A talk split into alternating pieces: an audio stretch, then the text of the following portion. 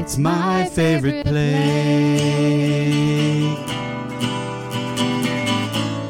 Mm. We know plagues are bad, but this is the name of the podcast. It's my favorite plague.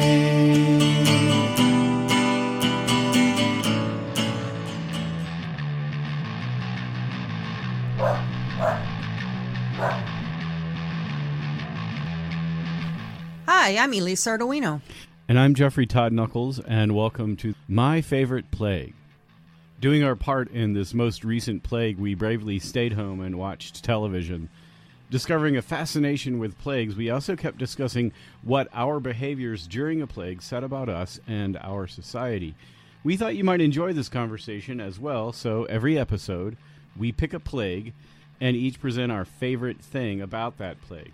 After presenting our favorite thing, we discuss what we think it all means. We have created uh, discussion boards on our website, myfavoriteplague.com, so we can hear your opinions and ideas. Too soon? We don't think so. Probably too late if you ask us.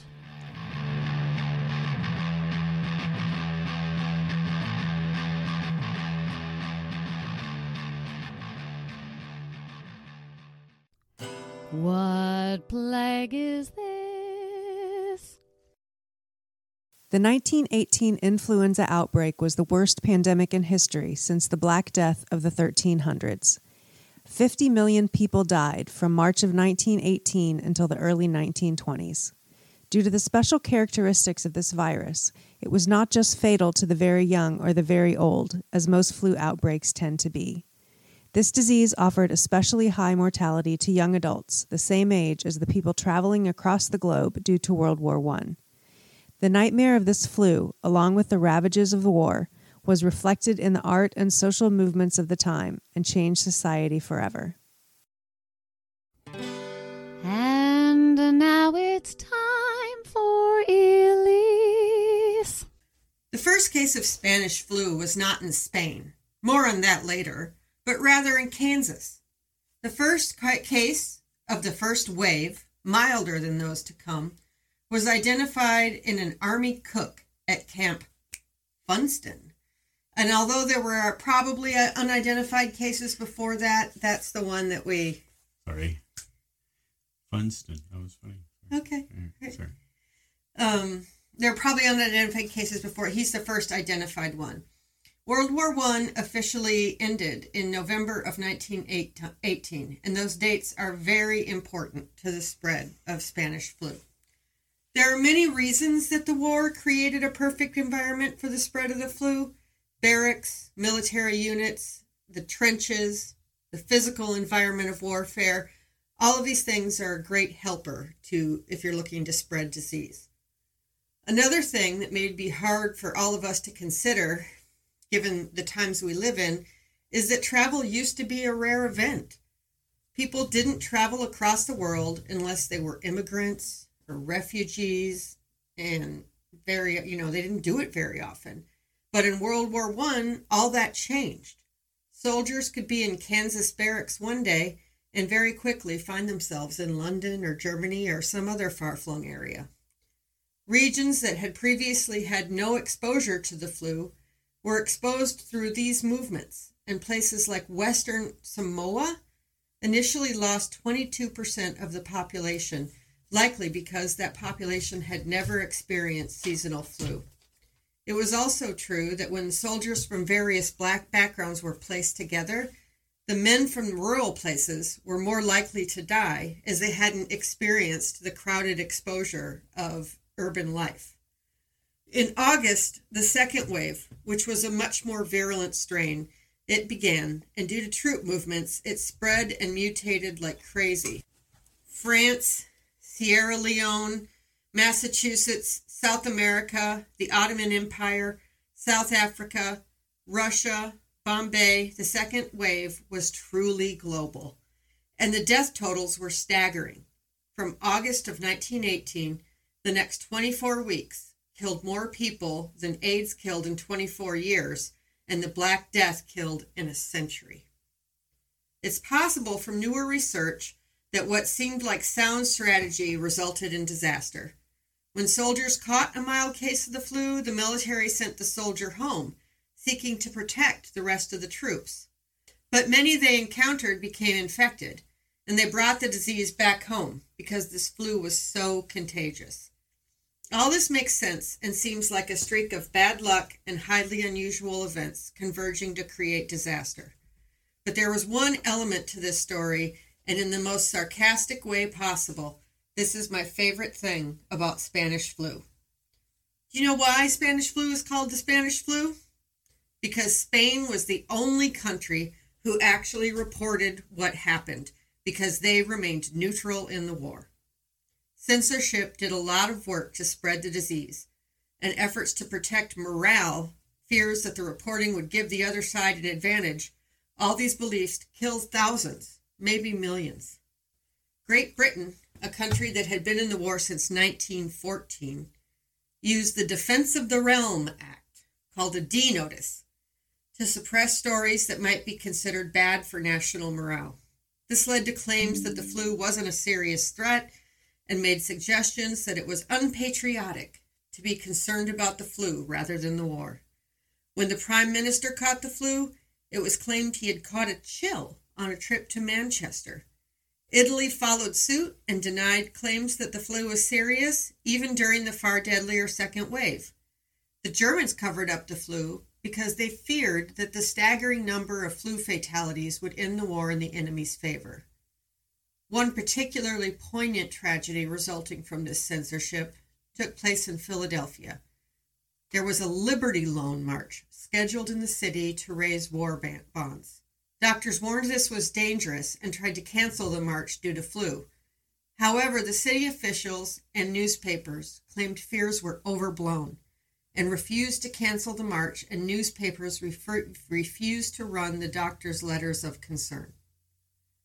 Over the next four weeks, 12,191 people were killed by the flu in that city.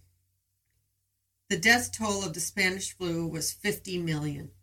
The death toll of World War I was 40 million. When I say this is my favorite thing, what I mean is that this is something that can't be forgotten. World War I was full of stupid decisions that cost lives. Books have been written about the subject. But the fact that the disease actually killed more people than the war, and the number could have been far less had the powers that be not feared a psychological or tactical advantage in the war, this is something we need to think about in any future large scale problems. War definitely causes a loss of perspective. Battle decisions don't have the luxury of much analysis. But we are talking about cold calculations made with nothing more than the desire to win and with war and ignorance as serious factors. Todd and I are going to do a members podcast about the Dada art movement that was greatly influenced by these events. It is considered an absurdist movement, and I get it. There would have to be a societal reflection on this nightmare, and I feel like horror and absurdity go hand in hand. It would be hard to believe in the same world you believed in before you realized that your leaders were making these kinds of idiotic decisions. Disease loves censorship, and censorship can do a lot more than destroy art and creativity. In this instance, it killed an awful lot of people. So, I guess, let's see, do I have a question for you?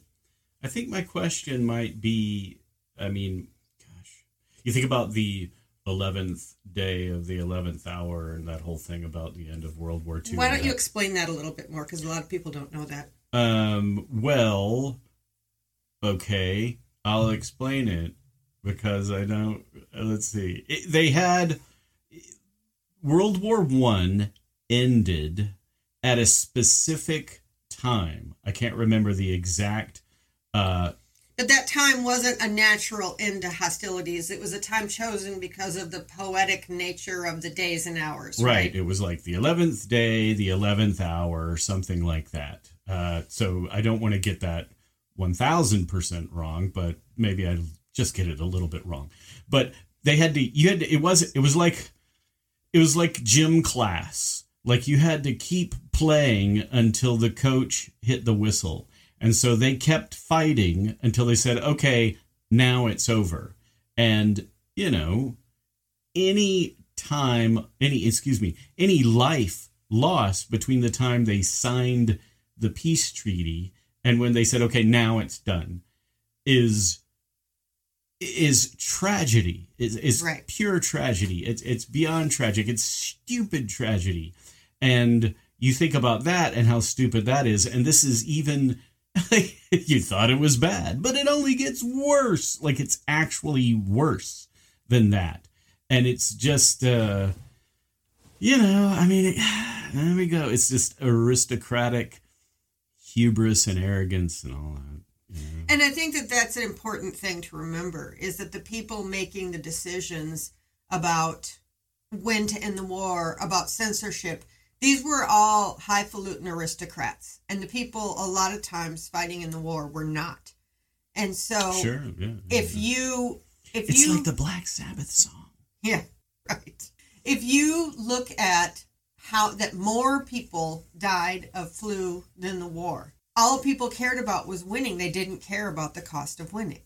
Yeah. And to a to a ridiculous, extremely bizarre degree. No, it's it's it- yeah, it's beyond. It's almost beyond comprehension that someone would do that. That we can't say, "Hey, look, there's this disease going on." No, we're just going to lie about it so we can make sure we win this war, and then we'll deal with this with this with this thing that that killed 50 million people. And it wasn't even a critical factor in the war. I mean, that's the thing I don't get. Like, oh, we can't admit there's a flu, but everyone's dying of flu. Uh, it's super obvious. Hello.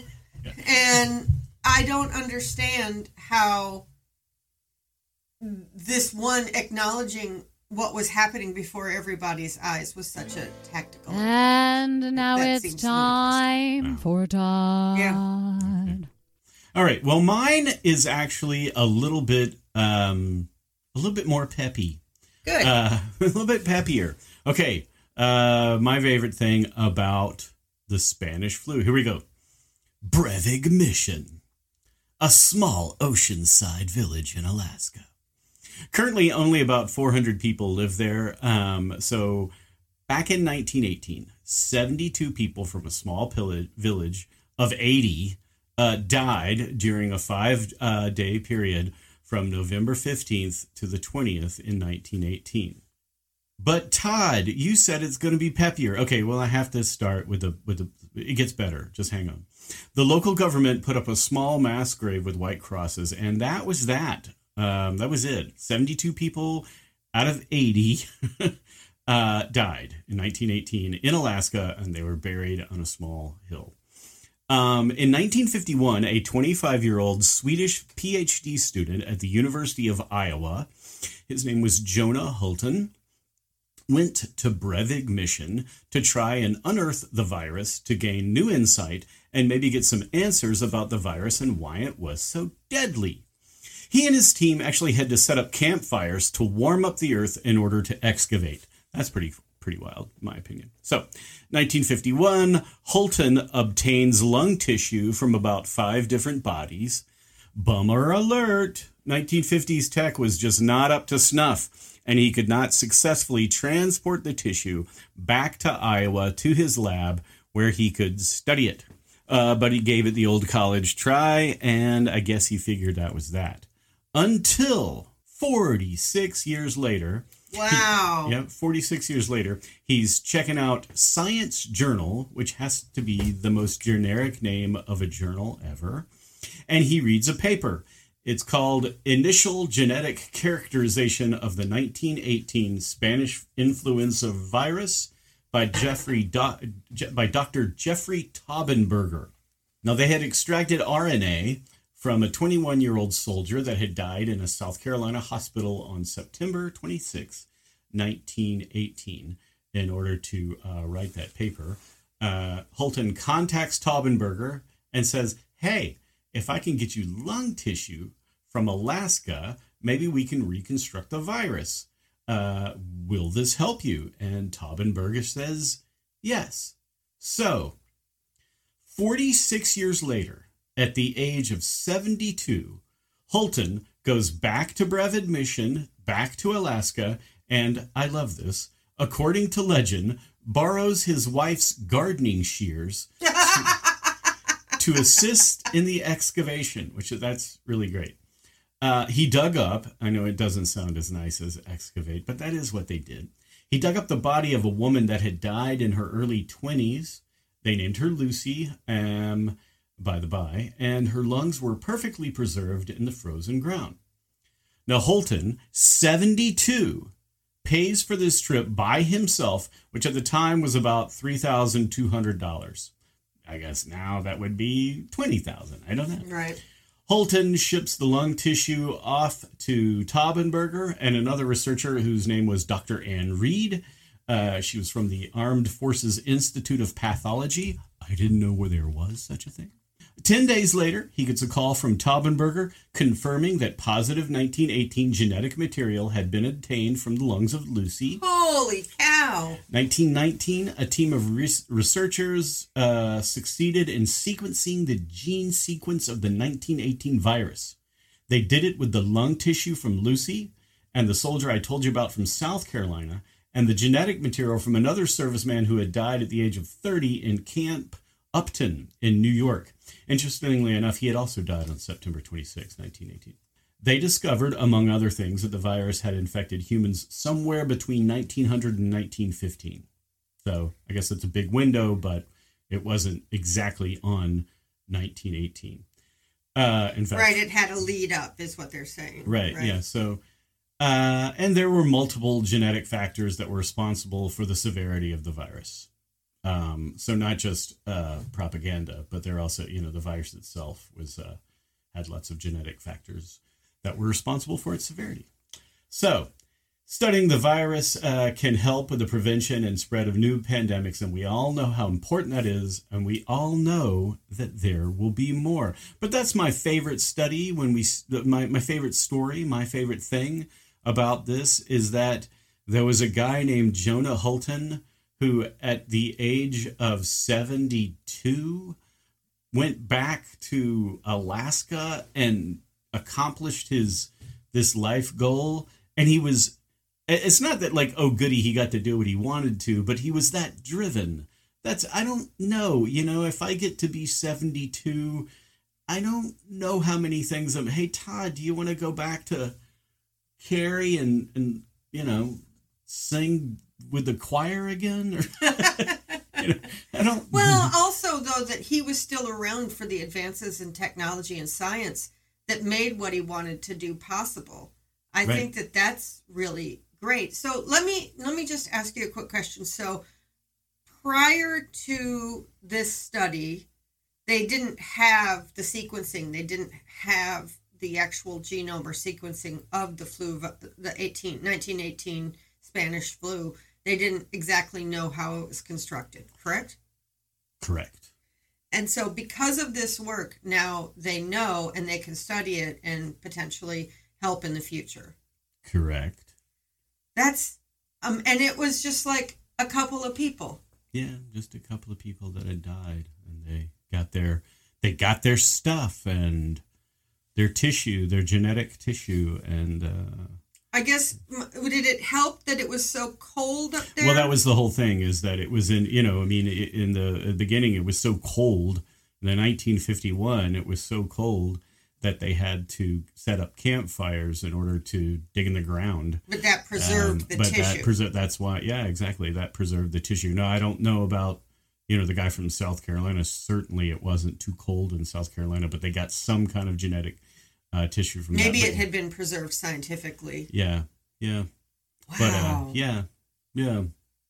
Yeah, he didn't. He the the flight back from Alaska to Iowa in 1951. Um, they had to make a couple of stops. Planes just weren't what they are today, and refuel and stuff like that. and he's and holding on to this He's, tissue. he's hanging onto this tissue, you know, in a plane. Like it's pretty crazy when you think probably about it. Probably in a cooler or something. Yeah, I mean, you know, it's in his Oh. it's in his Yeti, you know. right. Yeah, crazy, right? It's just crazy. But I I am fascinated by by people that are so driven, and we, we I feel like today at least I, uh, yeah, they're out there. I just that's what I want to do. I want to meet some. I want to meet some scientist that has no idea w- uh, about what's going on in the world of popular culture, etc and is like, yeah, I only I don't know anything about that. You know, I only study this. You know, this one particular thing that I'm completely, I'm completely, driven to driven solve. By, you know, you know, and right. I I don't know if he was that way, but he he was close to being that way. Most people, you know, 46 years later, they read something. They're 72. They're like, yeah, I'm retired. Right. Well, and it's not like he was still working in a lab. He brought his wife's garden shears. Garden shears. That's so great. I love that. I love that. Oh. So that's my favorite thing. I thought that was a good story. That you know? is a it's, good story. It's almost uh Jeez, it's almost Spielberg esque. It's so right. cheesy, but I was thinking Indiana Jones. Yeah, like, you know, yeah, right. You know, I'm gonna do it one last run, kind of, you know, cue the corny music and everything. But uh, it's great. It's, it really happened. You know. Wow. Okay. Thank you. You're welcome. What does it all mean? What does it all mean? What does it all mean now? What does it all mean? What does it all mean? What does it all mean now? When Todd and I were discussing what we think it all means, we don't want to keep beating a dead horse, and so I'm going to phrase this in a different way, but the motivations of people seem to have so much more to do with solving or spreading disease than the disease itself. Todd pointed out in his story that there were certain factors about this particular flu strain that made it much more spreadable and much, you know, easier to pass to each other and more severe when it did. But the actions of people helped spread it because of their motivations, the motivation that they thought that it was this strategic advantage to keep quiet about it in the war, which kind of proved to be ludicrous. But also, it was the motivations of people to solve it like this this what was the guy's name Todd? Jonah Holton. Jonah Holton lived with this dream his whole life and was still obviously keeping up on the research and because otherwise he wouldn't have come across the study and offered to get the lung tissue. So I don't know, Todd. There's something about that that if a disease is part of non-human, and maybe someday we'll do animal plagues, I feel like animals are just they're doing what they normally do when a disease strikes. But if a disease strikes people, the way that they behave says so much more about how serious the disease will or won't be. That's right. Yeah. I mean, you know, it it wasn't out of ignorance. It wasn't out of the, the, the spread of the 1918 virus wasn't out of ignorance like right it's they, not like they didn't have enough information right they knew that this was happening they just thought it wasn't as important as defeating the you know the other team, which is pretty bad. I guess it's not just a team, right? Well, winning essentially, the war. winning the war, right? And I think it's that you know you were when you were talking about you want to meet someone who doesn't know anything about pop culture and who is just just completely consumed with you know solving this disease or curing this disease or identifying this disease, there's a certain way in which a loss of perspective helps spread the disease, but also that loss of perspective can help fight the disease because single mindedness over and over again with all of the plagues that we've talked about has been responsible for either curing or fighting the disease. I mean, John Snow was completely right. wow. single minded. Good point. Two sides of the same coin. Right.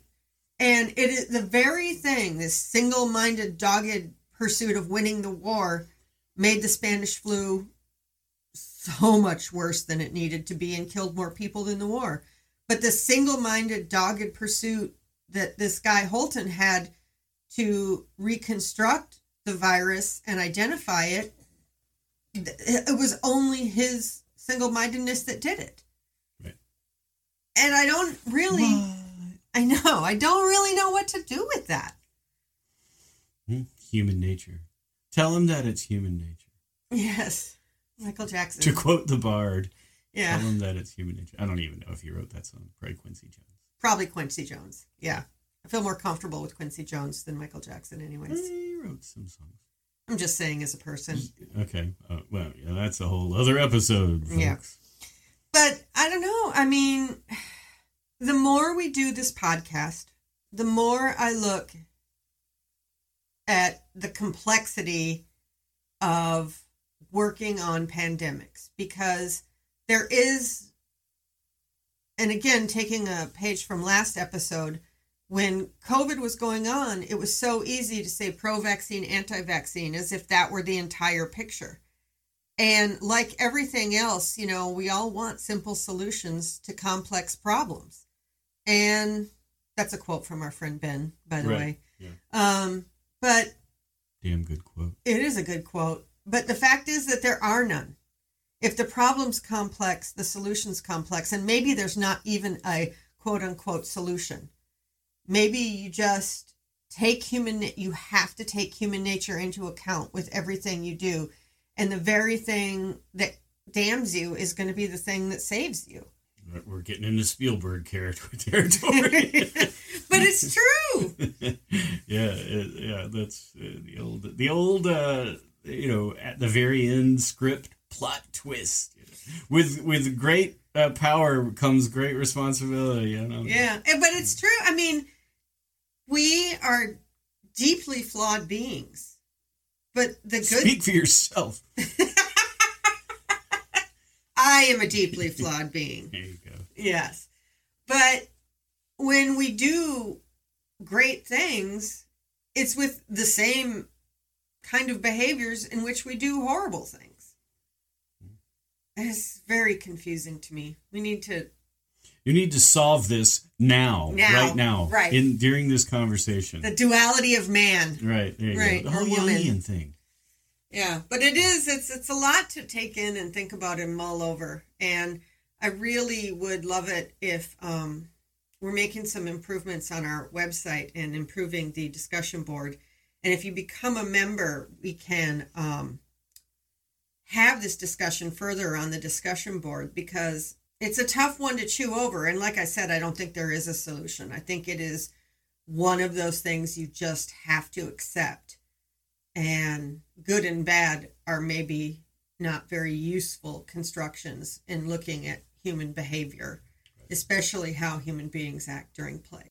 Other than that, we would like to thank Katie, our newest member. She's fabulous and we appreciate her. And we really encourage you to become members. Become a member because we're great. and there's so many more member episodes to enjoy. I know. Yeah. You, So- you get much. You get mu- much more.